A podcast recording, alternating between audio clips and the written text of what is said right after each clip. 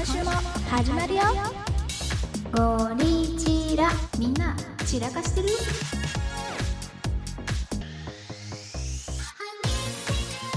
じゃあ早速お便りいきましょう。よし、では、いくみが読ませていただきます。はい。散らかし屋さんネーム、アラサーって何歳まで性別は女性の方、世代が30代の方ですね。すごい耳が痛い散らかし屋さんネームだね。そうだね。私たちも聞きたいもんね。何歳までか。だから34歳までじゃない そうなのかなかなでは、お便り読みますね。はじめまして、おもちさん、いくみさん、こんばんは。こんばんは。初めてお便りさせていただきます。いつも散らかし屋さんの相談に真摯に向き合ってくださるところがとても好きで、毎回楽しみに聞いています。ありがとうございありまがすとう。ございます。そんなお二人に相談があります。それは仕事に関する悩みです。私は現在32歳で大学卒業から10年近く同じ企業で働いております。入社5年目あたりからことあるごとに辞めたい辞めたいと言いながらもここまで続け、現在は出産育児のために育児休業を取得し、来年春から復帰予定でおります。うんうん。本当にためな感じだよね、多分。32歳でってことは。そうそうそうそう。私も今9年目だから。うん。はい。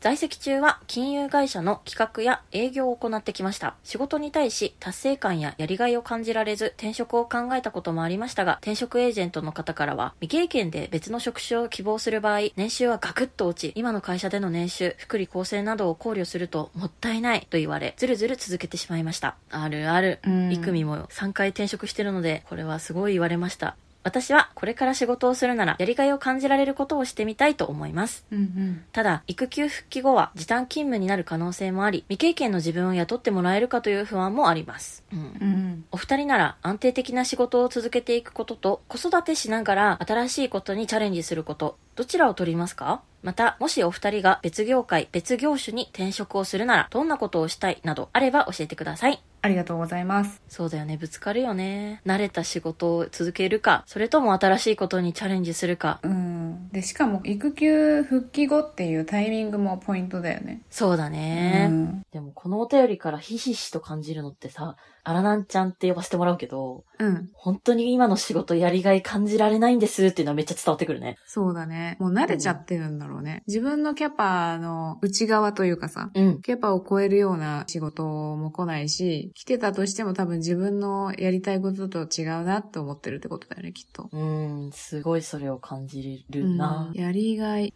やりがいってさ、考え方変えただけでどうにかなったりすることもあるじゃん。うん。でもそれも一切無理ってことなのかな。そこまで言ってるのかな例えばさ、これって人のためになってない気がするなって仮に思ったとしてさ、うん。だけどこれ自分の成長には繋がってる気がするからいいやって思う。うん。それはそれでやりがいだなみたいな。そういう変換をしたとしても、それでももう一切それは感じられないよやりがいがってことなのかな。おそらく。何をやりがいと感じるんだろうね。うん。それが、アラナンちゃんの中でも明確にあるのかどうかが気になるよね。うん。やりがいを感じられることをしてみたいと思いますって書いてるけど、うん。具体的にそれがもうあるのかどうかが、うんちょっとわかんないんだよね、このお便りだけだとね。そうなんだよね。もしないんだとしたらさ、まずそこをはっきりさせた方がいい気がしないああ、その自分が何でやりがいを感じられるのかっていうのを明確にした方がいいってことだよね。うん。私も3回か、3回転職してて、うん。アラナンちゃんと同じように転職エージェントに相談して、全く同じようなことを言われたことがあるんだよね。今の会社の方会が社年収も福利厚生も安定してるから、転職しない方がいいよっていうことを言われたってことそう。自分の中で、もうただ今の状況がもう慣れすぎちゃってつまんなくって嫌なんですっていうのがものすごい多分転職エージェントに伝わってたなとも思っていて、うん。自分は今この慣れ親しんだところが嫌だから、ただここの状況から逃げたいんだっていうのが醸し出ちゃってたなって、当時の自分を振り返って思うのね。前向きに、こういうことがしたいから転職したいんですっていう未来系じゃなくて、とにかそくう今の環境を出したいっていう方ばっかりが前面に出ちゃってたってことか。そうそうそう。うん。だから、いや、私はこのことでやりがいとか達成感を感じるから、こういう職種がいいんですよとか、そういう明確に今の状況が嫌なだけじゃなくって、私は別のことがしたい。なぜならこういうやりがいを感じ感じたいからっていう明確なものがなかったんだよね。うん。そうか。それを確かに感じちゃうとさ、自分がエージェントだったら、とりあえず今の安定してる環境にいた方がいいんじゃないですかって言いたくもなるよね、多分。そう、私もそれは思った。そうだね。だから何をしたいのかとか、なぜ今の仕事じゃなくてそっちの仕事がいいのかとかっていうことを明確にしとかないと前向きな転職にはならないんじゃないかってことね。そうだと思う。私、その、3回目の転職で今の会社勤めてる時に初めて、その自分のやりがいっていうのを明確にしたんだと思うんだよね。うんう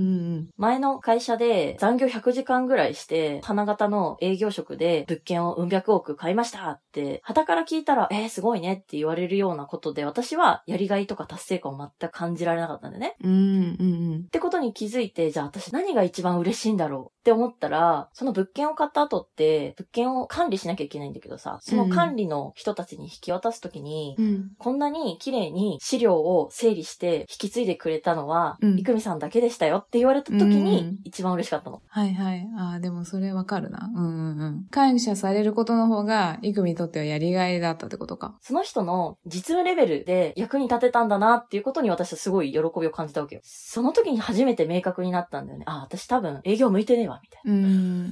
金額をより通常こなしていくっていうことに達成感を感じず、うんうん。私は多分その人の直接のありがとうを聞けるような地道な作業を集中してやりたいなってことで、うんうん。 3回目の転職は、そのやりがい優先で転職をしたいんですって転職エージェントに伝えたら、転職エージェントも言うことが変わってきたっていうのはすごい感じた。そうだね。だから、まず多分、アラナンちゃんの中で、それを明確にして、で、多分さ、その次に、じゃあ何にやりがいを感じるかっていうのも分かったし、うん。どういう仕事に転職したいかも決まりましたってなったとして、うん。多分次立ちはだかるのってさ、子育てと両立できるのかって話だよね。ああ、そうだね。そう純粋にでも私だったら、一旦子育ての方に集中したいから、まあ期間はちょっとやってみないとわかんないけど、子育てを。うん。だけど、例えばじゃあ3年なら3年って決めて、その間はもう子育てに集中するかな。それって、子育てしつつ、新しいことにチャレンジするわけではないってことそれに向けての下準備みたいなことは並行してやるかもしれないけど、実際職を変えるっていうことは多分しない気がする。ああ、でも私もそっち派だな、確かうに。んなんかさ、集中したいことっていうのが2つあると、フラストレーションにしかならない気がするんだよね。わ、かる。私もだって一つのことしかやっぱできねえなって思うもん。うん。例えば趣味とかだったら、その趣味をやってる時間だけ趣味に100%集中できればいいじゃん。うん。だから多分仕事と趣味両方に100%ってできると思うんだけど、子育てとかってなってくるとさ、まあ私たち子供いないけど、うん聞くところによると、聞くところによると、うん聞くところによると、自分ではどうにもならない部分とかがあるっていうじゃん。対人間だから。っそうだよね。思い通りにいかないことがベースって聞くよね。ていうことを考えると、やっぱり時間を分けたら 100%100% でも全集中できるっていうことではないような気がするから、期間を決めてそこまでは子育てに集中するっていう選択肢を私だったら取るかなと思った。そうだね。私も、あらなんちゃんの立場だったら、子育てに集中するためにも、うん。買って知った仕事に私は復帰する方を選ぶだろうなと思う。うん。でも、絶対に下準備じゃないけど、さっきお松が言ってくれたみたいな、新しいことに、ちょっとずつチャレンジというかさ、うんうんうん、好きなことがあるんだったら、本業にはしないまでも、例えばちょっと勉強してみるとかってそういうことだよね。そうそうそうそうそう。んんん全く新しい業界に行って仕事をするというのは選ばない気がするな。子供が生まれていたとしたら。まあ、だけどさ、例えば3年って決めたとしてもさ、じゃあその3年、仕事をやってる時間ってただの時間の消耗なのみたいな気分になるのもちょっとそれはそれで嫌だから、ああ、そうだね。自分だったら、そのもうやりがいは今感じられないとは言っているものの、なんかないかなっていう目でちゃんと見見る気がする。そう、そうだね。そうだね、で、それでもやっぱ見つけられないんだったら、 いやもう最悪もう本当にないんですって言うんだったら、会社のパソコンで全然関係ないことをしちゃえばいいんじゃないかなと思っちゃうんだけど、私は。そうだね。会社のパソコンで内職しちゃえばとは思うんだけど。そうそうそうそう。でもそうでもしてでも、3年間の子育てに集中するための会社にいる時の時間すらも無駄にしたくはないよね。うん、そう、そうだうんうんね。うん。で、じゃあいざ3年という自分が決めた子育てに全集中の期間が終わりましたってなったら、ぜひ新しいことに挑戦してほしいと思う、私は。うん、そうだね。うん。ね。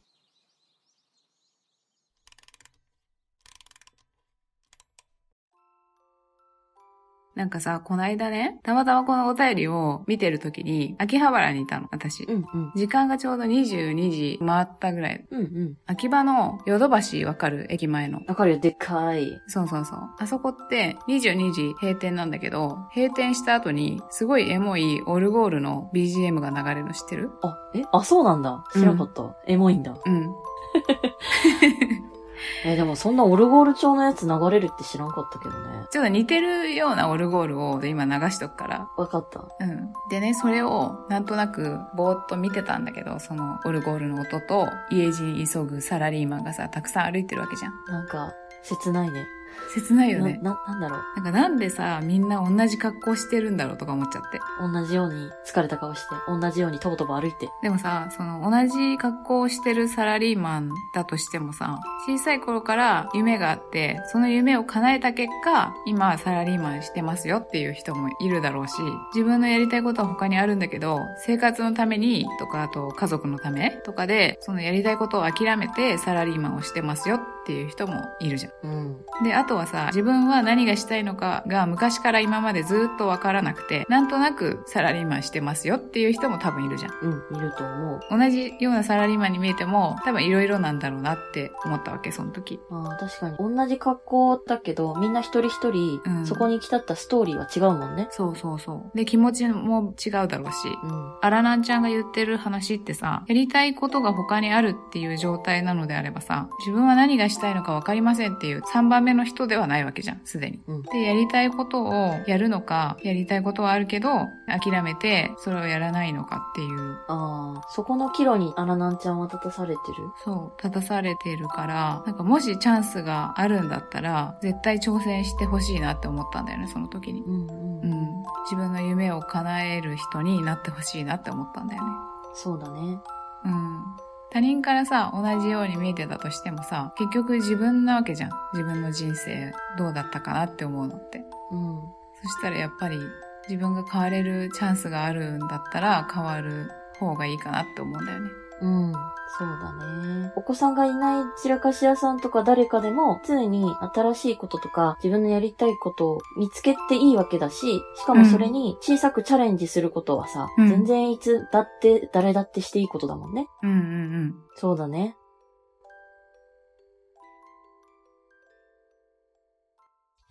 いやー、うん。なんかさ、名言でさ、うん迷ったら厳しそうな道を選びなさいみたいなのあるじゃん。あ、あるね。で、その道を自分で正解にしていきなさいみたいな。うん。あれって誰の言葉なんだろうね。わかんないでも外国人っぽくないどうなんだろうあ、外国人っぽいかな。迷ったら厳しそうな方の道を選びなさいとか日本っぽくねなんか。あれ、あの、京セラの社長っぽいね。確かに。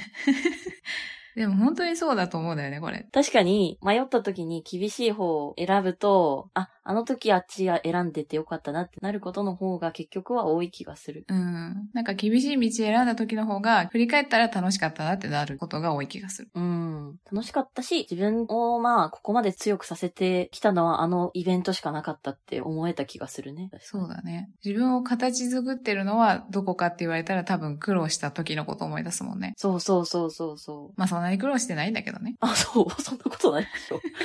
自分にとっては大したことっていうのがさ、大事だから。って私は思ってるよ。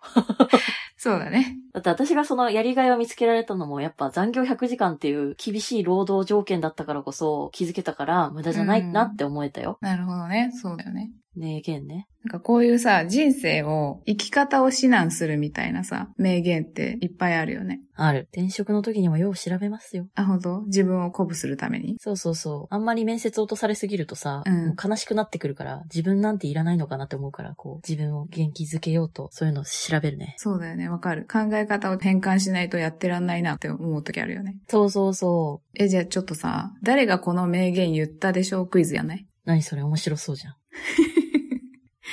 アラナちゃんの背中を押すかもなっていう名言かつクイズにしようじゃあ。いいね。じゃあ1個目ね。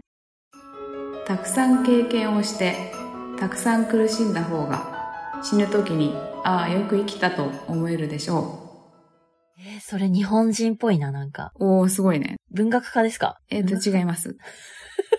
違いますかでも日本人だよ。すごいよ。わかった。本田総一郎。あー、えっと、女性です。えそうなんだ。あーじゃあ、黒柳徹子。あー、違う。正解は、うん。瀬戸内寂聴。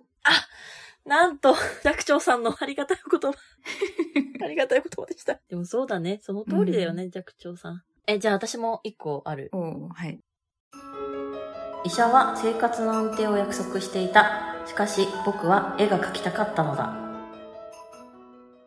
おー、何深いな、すごい。そう、でもヒントがあるよね。医者なんですっていう。誰でしょえっと、野口秀夫。う。おー、野口秀夫。まあ医者だしね。 そ っか。違います。知ってる医者言っただけみたい な。しかも野口秀夫って言っちゃったし、私。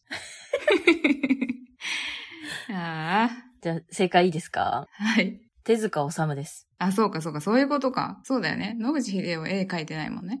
そうそうそうそうそうそう。んなんかもしかし晩たら晩年にさ、死ぬ間際に実はとかって言ったのかと思った。ああ、なるほどね。うん、違うん だ。手塚、普通に絵描く人だ。うん。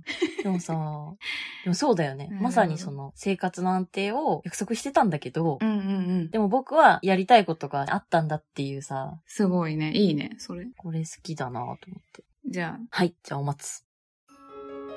あ、もし私が全てのルールを守っていたら、成功なんてしていなかったでしょうね。アインシュタインじゃないああ、違うか。ー、違うねえ。ー女性です、女性。あ、女性なんだ。え、女性で外国人それとも日本人外国の方です。オードリー・ヘップバあー、違う。ーン。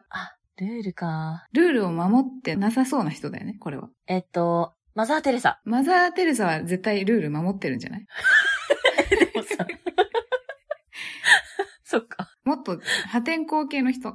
あ、マリリン・モンロ正解です。ーあ、やったーマリリン・モンローっぽくないでもこれ。マリリン・モンローっぽいわ。ぽいよね。うん。成功するためにはルールなんて守ってらんない。うんうんうんうん私もちょっとルールじゃないんだけど、うん。うん。もう一個あるんですよ。はい。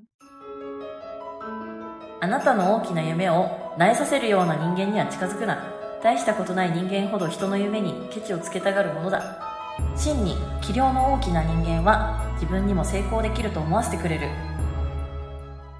長っ。長いのよ、そう。あなたの大きな夢を苗させるような人間には近づくな。大したことない人間ほど人の夢にケチをつけたがるものだ。あー。あー、待って、それなんか聞いたことあるな、でも。ヒントは外国人です。え、外国人うん、そうなの。これ外国人らしいよ。ええー、わかんない。誰だスティーブ・ジョブズ。あー、ぽいけれどもうん。実業家っぽい名言だよね、でも。そうだね、そうだね。正解はマーク・トウェイン。あの、トム・ソーヤの冒険とか書い 。た人うわー、もう絶対当たらないやつじゃん。そう。 私なんかあれだわ。このマーク・トウェインさんの名言好きっぽい。あ本当に他にもね。えそー、うちょっと調べよこの夢を苗させる人っていうのも、う。うん。新しいことにチャレンジする時の弊害になり得るあるあるだと思うのよん。そうだね。自分の近しい人だったりするんだよね、それがね。親とかさ。そうそうそうそうそうそうそう。だから、もしね、アラナンちゃんがさ、ある程度子も大きく育ったし、うん新しいこと、新しい会社、業界に行ってみようってなった時に、うんうん。転職を止めようとか、あとそもそも転職エージェントが非協力的で、なんやかんや行ってきたりとかすることもあると思うの。うん。けど、そいつらに耳を傾けなくていいと私は思うう。ん転職をして思ったけど。でも逆に言うとさ、誰かに意見を求めて、反対されたらやめるぐらいだったら、やんない方がいいよね、多分。そうね。だって本当にうんやりたかったら誰に何と言われようと、もうやるって決めてるじゃん、自分の中で。そうだね。で、それを応援してくれてる人で固めるっていうのも、人生を生きやすくするには必要だと思そうだね。環境から自分で作っていく努力をすると。う。うーん。じゃあ次の名言クイズいいですかじゃあ、どうぞどうぞ。一年前は想像もしなかった世界に、今いるのなら、人生を楽しんでいる証拠ね。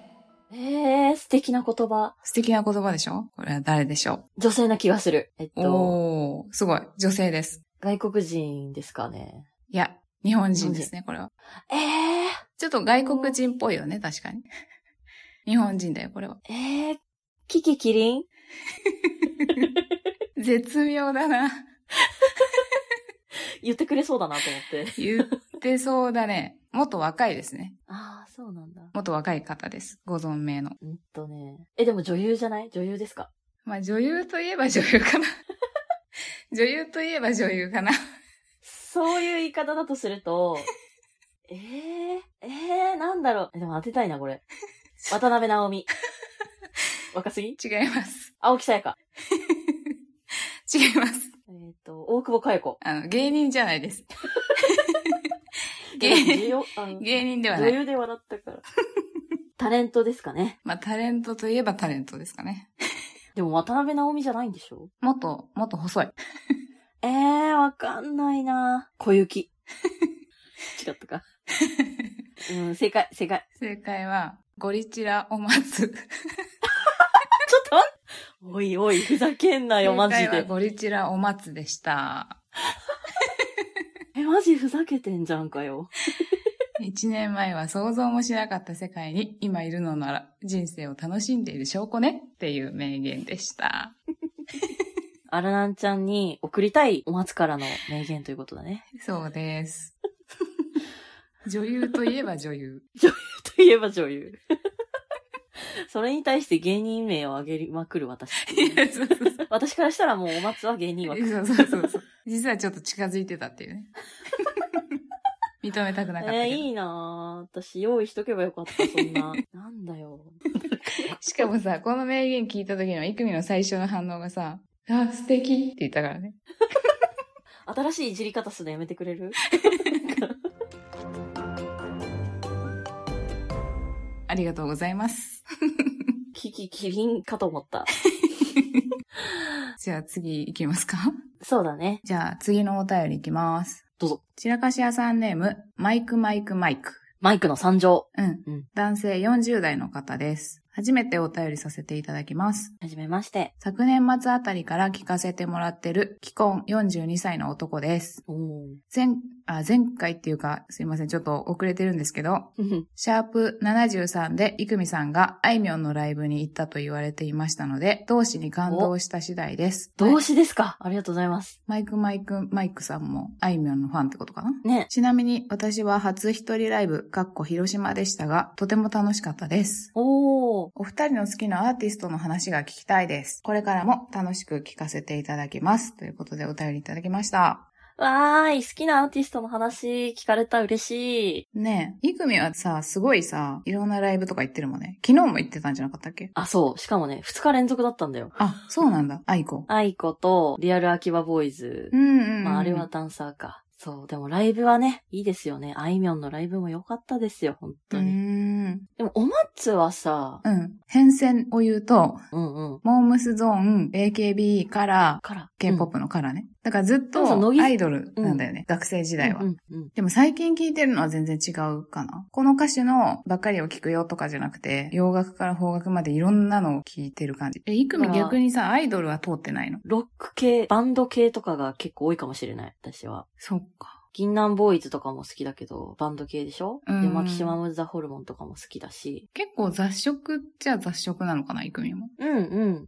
音楽聴くときってさ、今こういう気分だからとかさ、こういう気分になりたいからとか、うん。自分のシーンとかに合わせて選んでる気がするのね。わかるよ。私も通勤電車から降りた瞬間にこの曲とか、うんうん。会社やだな自分を鼓舞させる曲。うんうん嵐のデビュー曲、嵐。うん。え、嵐を聴いてん のマジそうそう。つ でもあれね、すごい元気出 るよ。え、ぜひお試しあ今度れやろうすごい夏メロ聴いてた。 そうそう。なんかさ、すごい疲れた時にさ、うんうん。どっちかというと暗い曲を、うんうん、うん。自分よりい。暗いわっていうのを聞くことによって、ちょっと自分が上がるみたいな。ああ、帰りの電車の時とかに、ああ、わかる。そういう曲ある。ここまで疲れてないよっていう気持ち。そうそうそうそう。さすがにそこまで疲れてないんだけどなっていう気分になれる曲みたいな。 わかるわ。鬼塚千尋はもうドンピシャなんだよあ。あ、いい、いいね。 いいですね。わかるわ。闇に病んでる曲が多いじゃん。そうだよね。全部歌詞。詞暗いんだよね、あの人の曲って。わかるわかる。一行だけ光があるかな。それ以外全部闇みたいな。そうそうそうそう。ごめんなさいね。鬼塚千尋。あうー、んすそいません。で一応も込めそてますれがいいじゃん。うそうそうそうそう。そう、もう本当に疲れすぎた時は鬼塚千尋。なるほど。あ、でもそれは逆にアーティストなんだ。鬼塚千尋のこの曲、特にとかは。 大体鬼塚さんのプレイリストだと全部暗いから、ずっとそのまま流せるっていう意味で、ああ、えなるほ選どびがね。ちかな。うん。特に、特に。特にで言うと、This Silence is Mine っていう曲があるんだけど、ああ。もうね、これは暗いを通り越して、もう概念みたいな話になってるっていう。へえ。私は闇になる。この静寂は私のもの。ああ、そっか。うん。もう深い深い瞑想の世界に行った気分になるみたいな。ああ。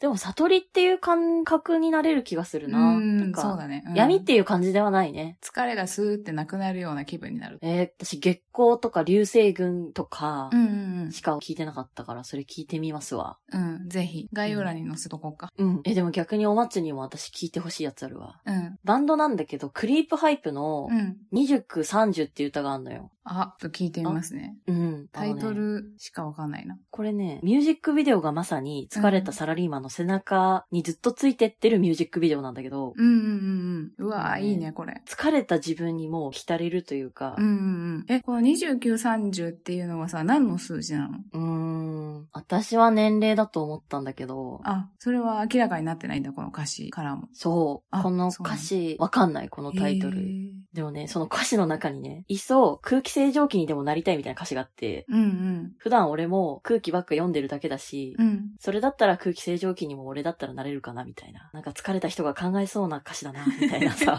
なんていうのかな。すごいな。そこまではいかないなっていうふうに思えるもんね。あ、そうそうそうそうそうそうそう。っていうかさ、ね私たちさ、なんで基本疲れ てんの、さっきから。なんで疲れてる前提だったんだったっけ えー、っと、 疲れてる時が一番なんか、僕行くえもんですなんでちょっと外人なのでもそういう時にやっぱり音楽ってさ、支えてくれるから。失恋した時とか、うん悲しいことが起こった時、うん。疲れた時、マイナスな感情の時に、うん。寄り添ってくれるのが音楽だな って。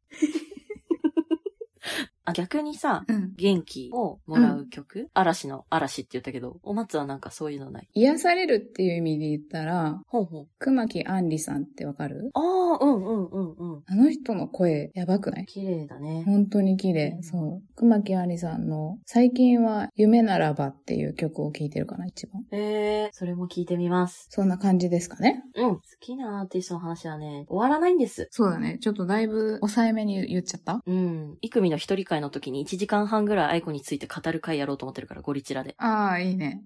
え、よくないだろ。 まあでも、いいじゃん、いいじゃん。さすがにさ、90分もあったらさ、うん誰も聞かないっしょ。聞く聞く。 はい。もう一つお便り紹介です。はい。チラカシアさんネーム、ソガのイルカ。うん。男性20代の方ですね。蘇我ってあの、千葉の地名の蘇我に、ひらがなの脳に、カタカナのイルカ、ソガのイルカさん。蘇我のイルカさん。お松さん、イクミさん、いつも面白すぎるチラカシトークで楽しませてくれてありがとうございます。ありがとうございます。こちらこそ。私は、聖徳太子と共に政権を握っていた蘇我のイルカではなく、お二人と同じ千葉出身で、京葉線の蘇我の海から総武線と京成線ユーザーを見下していた蘇我のイルカかっこ24歳、オスです。そうだよね。京葉線ユーザーは、総武線と京成線ユーザーを見下すよね。そうだね。うん、わかる よ。今は太平洋を北上し、遠く青森の地で大学生をしています。おー。大学生。ゴリチラと出会ったのは、約1年前に大きな挫折を味わい、疲れ果ててしばらく笑えていなかった時でした。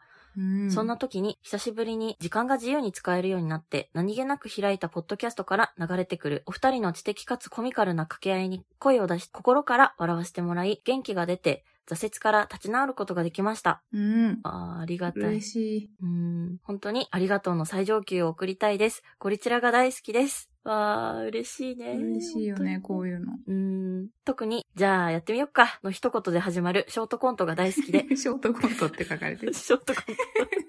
まあその通りなんだがいや。そうそうだねうん、ショートコントだ よね。はい。クスクス笑って明日を頑張るパワーをもらってます。これからも無理せずお二人が楽しんで配信を続けてくれると嬉しいです。才能の塊で仲のええお二人による令和の快進撃を陸奥湾より応援してますおーとのことでした。令和の快進撃。私たちのゴリチラの初期のアートワークとかにありそうだあねあ、ありそうありそう。